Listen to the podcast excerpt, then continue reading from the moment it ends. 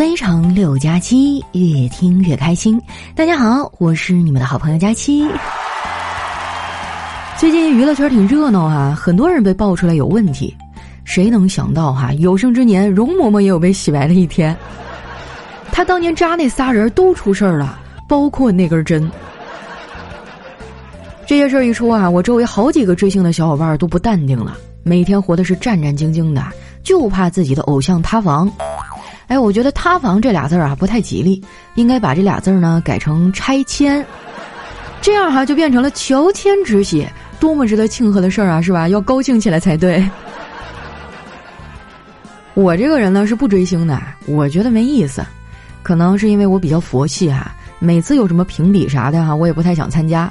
于是呢，总有朋友过来问我：“佳琪啊，你怎么就不能好好跟人家比比呢？”在这儿哈，我统一的回答一下这个问题。因为比不过，你们也不用安慰我啊！我已经释然了。生活本来就很难，对于我来说呀，生活就像是一个园艺师，既在我的身上施肥，又在我的头上除草。不过仔细想想啊，谁又是容易的呢？我爷爷啊住在敬老院，昨天哭着给我爸打电话，非要回家，接回来一问才知道，老头失恋了。那个老奶奶哈，今年都八十七了，拒绝他的理由是他父母不同意。都说老小孩老小孩的哈，这人老了，处理感情的方式也跟着幼稚起来。我们年轻人就不一样，我们最起码还表面上看起来拿得起放得下，然后晚上回家呢，在被窝里哈听见某一首歌，就开始在那偷偷的抹眼泪了。我其实很羡慕那些婚姻幸福美满的人啊，比如说我哥那种。昨天晚上啊，我们几个坐在沙发上，各玩各的手机。我哥这时候啊，突然说：“媳妇儿，等你老了，牙掉光了，啥都吃不动的时候，我就把我最爱吃的东西都嚼碎了喂到你嘴里，好不好？”我当时都抓狂了，你说我招谁惹谁了啊？我就在沙发上玩个手机，怎么突然就被塞了一嘴狗粮呢？我嫂子听完啊，挺高兴的，就见她柔情似水的说：“谢谢老公。”老公，你最喜欢吃什么呀？我哥哈毫不犹豫的说：“甘蔗。”这把我嫂子给气的哈，当时就收拾行李回娘家了。我哥呢，也就象征性的拦两下，没拦住。我嫂子走后呢，我就去安慰他，我说：“哥啊，没事儿，不行，明天你去接一下嫂子，她一准儿跟你回来了。”我哥说：“老妹儿啊，你知道啥叫小别胜新婚吗？”这个成语的意思啊，就是老婆回娘家了。老公一个人啊，比新婚还开心。你可让我清静两天啊！过两天我再去接他。我冲我哥还翻了个大白眼儿。这成语让你给解释的，我都不知道原来的意思是啥了。那这是你的问题啊，你得弥补一下知识空白。我再问你一个啊，很多人呢看到胸大的女孩的时候，都会哇哦大吼一声。你知道它的科学依据是什么吗？我当时有点懵了，不知道啊，是什么呀？听好了啊，它的科学依据是“路见不平一声吼”啊！哎，我就没有见过胡说八道还这么一本正经的。不过呢，很多成语和俗语哈本身就源于生活。比如说啊，我最近就懂了什么叫做悲喜交加。事情是这样的，去年冬天呢，我买了一条裤子，结果买大了，当时退货比较麻烦嘛，我就想着拿去裁缝店改瘦了再穿。那了解我的人都知道哈，我是一个拖延症晚期患者，干啥都拖延，所以这个事儿呢就这么一拖再拖。后来拖到夏天，天热了，这也穿不着裤子了呀，然后我就彻底把这事儿给忘了。刚才收拾衣柜啊，我找到那条裤子了，本来呢想拿着去门口的店儿改一下，等到秋天的时候穿，结果上身一试哈，你猜怎么着？不用改了，现在穿上正好。我还从衣柜里啊翻出来我初中的校服，左胸的地方啊有两个针扎的眼儿，哎，一看就是当年别团徽的地方。说出来你们可能不信哈，我当年可是第一批入团的人，在当年的入团仪式上，老师拿着徽章给我别上，我当时差点都哭出来了。老师看我这么激动啊，就当着台下那么多同学的面问我：“赵佳琪同学，你有什么感想吗？”我当时哈眼泪都流下来了，我说：“老师。”那个徽章的别针儿啊，扎着我的肉了。哎，我当时就是年纪小哈，不会随机应变。现在我长大了，很多事儿都能圆滑的处理了。昨天早上我起来晚了，上班迟到了一个多小时。去公司的时候呢，刚好碰见了老板，他问我为什么迟到啊？我当时灵机一动啊，就编了个瞎话，没办法呀，路上堵车堵了一个半小时。老板哈拍拍我的肩膀就走了。哎，我以为这事儿就翻篇了呗，结果没一会儿哈，人力就通知我这个月的全勤奖金没有了。我问他为什么呀？他说：“佳琪啊，我可真是服了你了，撒谎都不会撒。你去照下镜子吧，满脸的凉席印子。”被老板扣了钱啊，我这心情自然很差，但是又不能发朋友圈啊，我就默默的打开了微博，用小号吐槽了一下。没想到啊，刚发出去没多久，就有好多人给我评论。这其中呢，有一半的评论啊，都在教我做人。我很无奈啊，讲道理，没有人愿意在互联网上听别人讲大道理。我要听道理，我上什么网啊？对不对？我坐在家里的沙发上听我的亲戚们跟我讲不好吗？我还能图个左右立体环绕声。看完那些微博评论哈，我更郁闷了。我甚至还仔细的回想了一下，我当初是怎么被忽悠着进公司的呀？当年那个 HR 哈就特别会说话，听他说啊，就感觉这是全世界最好的工作。后来工作时间长了，我才知道，他们的话里啊有很多隐藏信息，比如说哈，招聘上写着并肩作战，共同创业，意思呢就是要成天加班还不给钱。我到现在还记得啊，我来喜马拉雅面试当天的场景，那天哈，人事的小姐姐看了半天我的简历，然后问我，你能解释一下你简历上这段空白期吗？我说那个呀。那个是我成年以后唯一的一段快乐的时光。不过不管怎么说哈，我们这一代算是幸运的了，最起码还有个快乐的童年。现在的小孩啊，从出生开始就背负着父母的期待。就拿我小侄子来说吧，刚上四年级，我嫂子啊就开始让他上各种的辅导班了。这个假期好一点哈，因为国家限制了补课，所以这孩子呢在家待了一暑假，然后呢就玩手机玩上瘾了。于是哈，我哥就把手机锁进了柜子里。一个月下来呀，学习效果是相当的显著。我小侄子啊，居然都学会开锁了。其实我哥锁手机啊，一方面呢是想让他好好学习，另一方面是想让他多出去啊，和小伙伴们一块跑一跑啊，玩一玩。这孩子啊太宅了，平时不愿意出门。我也问过他原因啊，他告诉我说，因为他胆子太小了，还有点自卑，不敢认识新朋友，和他们一起玩。我当时啊就告诉他，小辉儿啊，你要学会自己鼓励自己，比如每天对着镜子激励自己，你行的，你是最棒的。这孩子还算听话，果真照着做了，就这么连续做了一个礼拜吧，真的很有效果。现在的小辉儿啊，已经觉得别人都不配跟这么优秀的他一起玩了。说实在的，这孩子跟我很像，贪玩又不爱学习，还沉迷电子产品。我那个时候呢，就特别爱打电脑游戏，因为逃课打游戏啊，被我妈拎着揍了好几回。后来我妈看揍我不太管用，就改变了策略，开始呢给我画饼，啊跟我说啊让我好好学习，等我上大学了就自由了。当时我信了，好好学习了一年多，最后呢考上了哈尔滨的一所大学。说到这儿哈，很多学生狗该问了：佳琪，上了大学就真的自由了吗？确实是自由啊，但是自由呢也没什么好处。别问我为什么，当期末老师啊说自由复习的时候，你就全明白了。反正从那个时候我就懂了，自由都是相对的，出来混哈，迟早都是要还的。后来再到考试周的时候啊，我就跟着我们班的学霸小姐姐一块儿复习。那个小姐姐啊，不仅学习好，人还很幽默，特别擅长自黑。有一次啊，我们开玩笑，我就问她。哎，怎么样证明你是女的呀？他想了想啊说：“这个对于我来说还真挺难的。别人证明自己是女生，解开上衣就行了，我就不一样了，我得脱掉裤子。”毕业之后啊，我们还有联系。前段时间回老家啊，我还跟她见了一面。她带着她老公一块来的。吃完饭啊，我们一块逛街，然后遇到了一个长得特别可爱的小朋友。当时啊，我这个小姐妹看了看自己老公，然后叹了一口气，说：“老公，以后要是生小孩长得像你，可就完了。”她老公当时愣了一下，然后恶狠狠地瞪了他一眼，说：“要是长得不像我，你就完了。”我觉得啊，这哥们儿的格局小了。这年头啊，有媳妇儿就不错了，应该好好珍惜才对。你看我表哥啊，都快四十了，还没结婚呢。前两天啊，他把新交的女朋友带回家，还特意嘱咐我们不要透露他的年龄，怕女方啊觉得他年龄大。结果啊，那一整天我们一家人都过得提心吊胆的。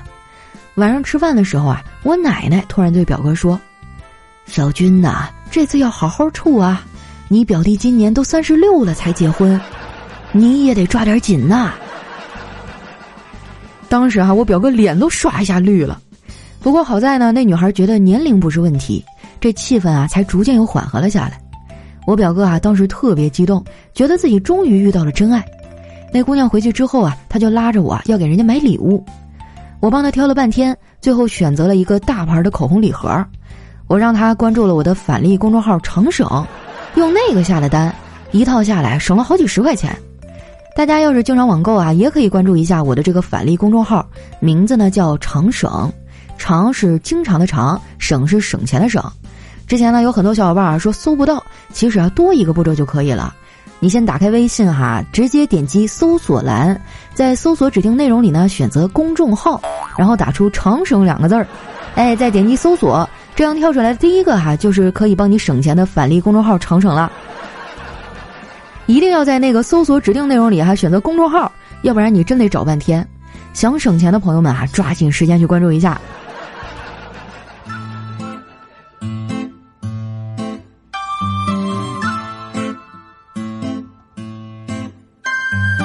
老妹儿啊，你等会儿啊，咱俩破哥们儿啊。一段音乐，欢迎回来，我是你们的懒朋友佳期。哎呀，我发现我真是越来越多功能了啊！你们这一天咋啥事儿都找我呢？前天晚上我睡不着觉，还刷微博，看到一条私信，对方说还是我七台河老乡啊，还是我的老听众，现在有个急事儿呢，想求我帮忙。我当时一看啊，这语气确实挺急的，然后翻了一下微博啊，好像不是骗子，哎，我就加了。加完以后啊，他很激动跟我说：“我和我老婆都是你的老听众，我们俩结婚之前就一块听你，现在孩子都五岁了。”然后前两天吧，我不小心把他惹生气了，怎么哄都哄不好。你能不能帮我给他打个电话，哄哄他？我说这不太合适吧，我又不认识他，我不知道说什么呀。他说：“哎呀，你打过去，他马上就能听出来是你，他得老高兴了。”后来我想了想，嗯，那行吧。啊昨天晚上啊，我就给他电话拨过去了。我说：“喂，你好，我是平安保险的，哎，请问能不能耽误您两分钟时间？”然后他老婆在那边说。哎呀，不行，我现在忙着呢，看孩子呢啊！我不需要，谢谢您了，挂了。我说，哎，别别别别别！说好的接起电话就能听出来我是谁呢？反正头两分钟真的是非常的打脸啊，但是后面就聊开了。我说我还没顾上问啊，你俩因为啥吵架呀？哎，我本来是想帮这小伙说两句话嘛，然后他媳妇儿特别沉重的说，他犯了很多男人都会犯的错。当时我就惊着了，我就我说怎么啦？他藏私房钱了，他媳妇说不是，就是下班俩人都挺累的，一到看孩子他就往厕所里钻，停老半天都不出来。我一听这确实是他不占理儿哈，我说老妹儿这事儿你没错哈，看孩子确实辛苦，要不这样吧，嗯，搓一碗榴莲壳你选一个，我送你。那老妹儿当时特别开心啊，说佳琪你放心吧，幺二零已经在来的路上了。哎呀，反正现在已经过去一宿了哈，也不知道这兄弟怎么样了。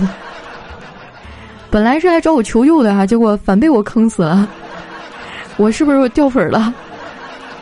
我希望以后你们尽量不要有这种无理的要求哈。你说我兢兢业业做节目，我招谁惹谁了啊？莫名其妙飞来横祸呀！哎，同时关于这个看孩子的事儿哈，老生常谈了。啊，首先这件事儿真的非常累，很耗费精力哈。就两口子谁有时间呢，多看一会儿哈，但是也不要完全撒手不管。结婚嘛，就两个人相互扶持过日子，才能把这个家经营好哈。你也不能老指着人一个人，凭什么呀？大家都上班是吧？都挺累。反正这位小伙子哈，我已经加了你媳妇儿微信了，我希望你以后好好表现哈。我不希望再听到他来我这告状了。哎呀。太难了，你说我到现在还是个光棍儿，怎么就开始帮你们处理这种深奥的问题了？好了，那接下来时间哈，看一下我们其他朋友的留言啊。上期我提了一个话题啊，说大家分享一下学生时代这个青涩美好的爱情。一位叫二四零八八零零六六幺，他说，学生时代的爱情太美好了。我其实并不喜欢课间的时候在走廊和大家一起站着聊天儿，我只是想和从我教室门口经过的你打个招呼。刘一鹏，我感觉这辈子能受到的深情都在高中了。前两天梦到你拉着我往一片花海跑去。可是我回头的时候，你却不见了。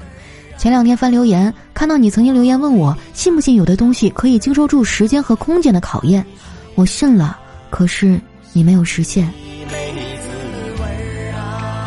哎呀，这种清纯中带着那么一点遗憾的感情哈。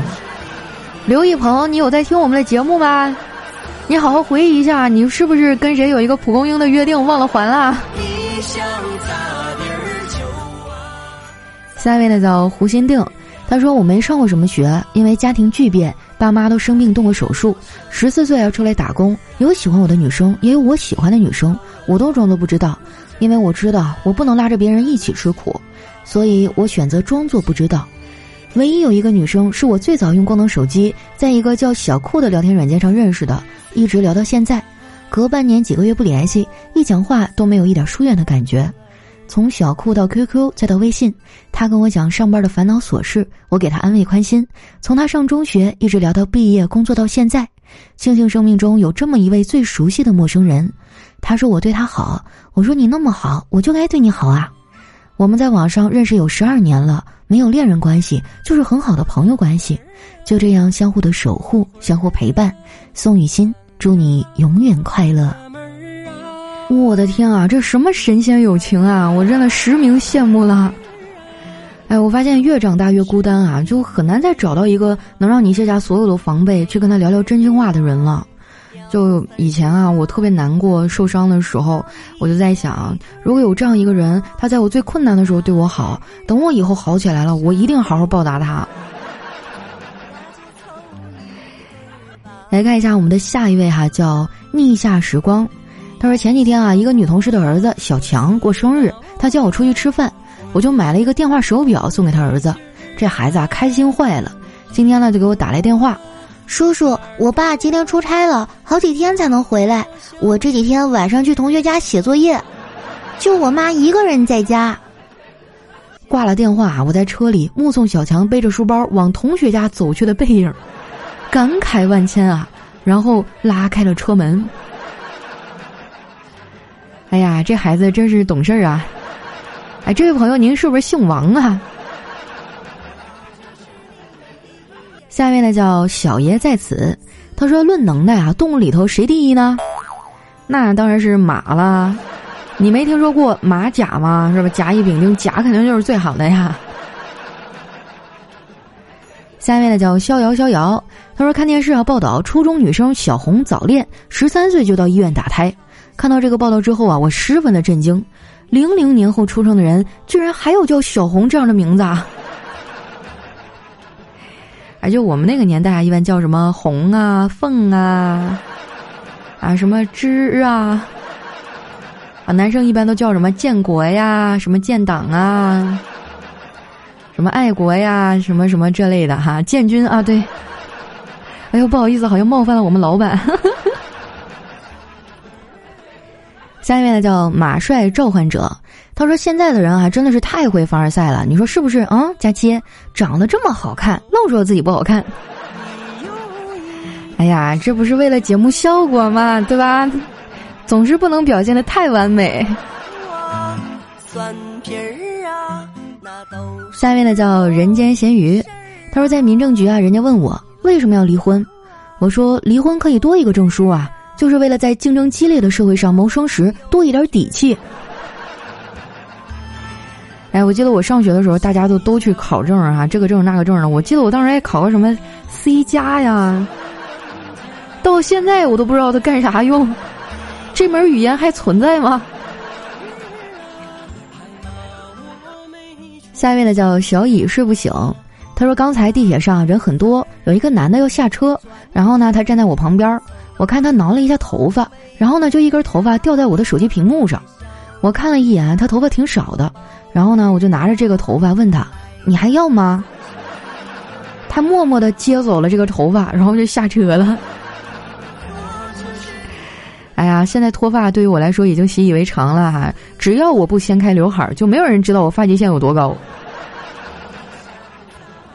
下面呢叫有爱的一切，他说：从前有座山，山里有座庙，庙里有两个和尚挡着道，一边晒太阳，一边卖门票。对啊，现在就很多寺庙啊，什么道观啊，都很商业化了。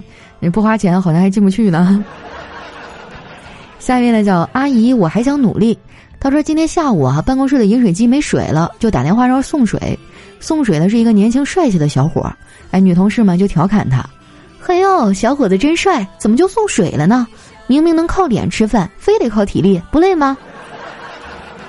送水工说：“大姐，别开玩笑了。”我也靠脸吃饭过，那个呀比送水还累，但是挣得多呀。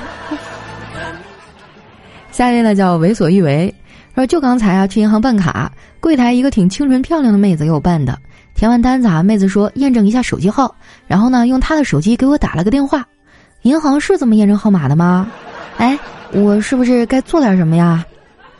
不是，你先告诉我你到底存了多少钱啊？这没有个八位数以上，应该没有这待遇吧？下一位呢叫意不意外，惊不惊喜？他说还记得上中学的时候啊，有一次学校内感冒病毒流行，因为是寄宿学校嘛，所以传染速度极快，没几天啊就有五十多号人发烧不退，学校呢赶紧把体育馆腾出来，所有患者搬进去。我们班啊有个家伙就非常的羡慕，因为发烧还不用上课呀。于是某天上午呢，他就跑去医务室量体温，悄悄地含了一口温水在嘴里。这个体温表拿出来一看，嚯，三十九度五！结果呢，他就如愿的进入了体育馆的隔离区。不料哈，在他进去的当天下午，学校担心控制不住病情，就宣布全校放假五天。于是呢，当我拎着行李箱啊经过体育馆的时候，就看到那家伙一脸哀怨啊，站在铁窗的窗口看着我们。让我想起那首歌哈，铁门铁窗铁锁链。下一位呢叫佳期的原味哈，而这位朋友，我希望你把名字改一下，就每次读的时候总感觉怪怪的哈。他说物价不断上涨，工资却从未涨过，我决定呢找个机会旁敲侧击一下我们那个抠门的老板。中午呢在电梯里遇到他了，我就没话找话。哎呀，最近肉价又涨了，青菜也贵得要命，日子不好过呀。这老板啊，扭头看了看我，一副若有所思的样子。我心中暗喜，看来哈，我的话已经引起他的重视了。下午呢，公司下了一份通知，鉴于近日肉菜价格上涨，午餐由两荤一素改为一荤一素。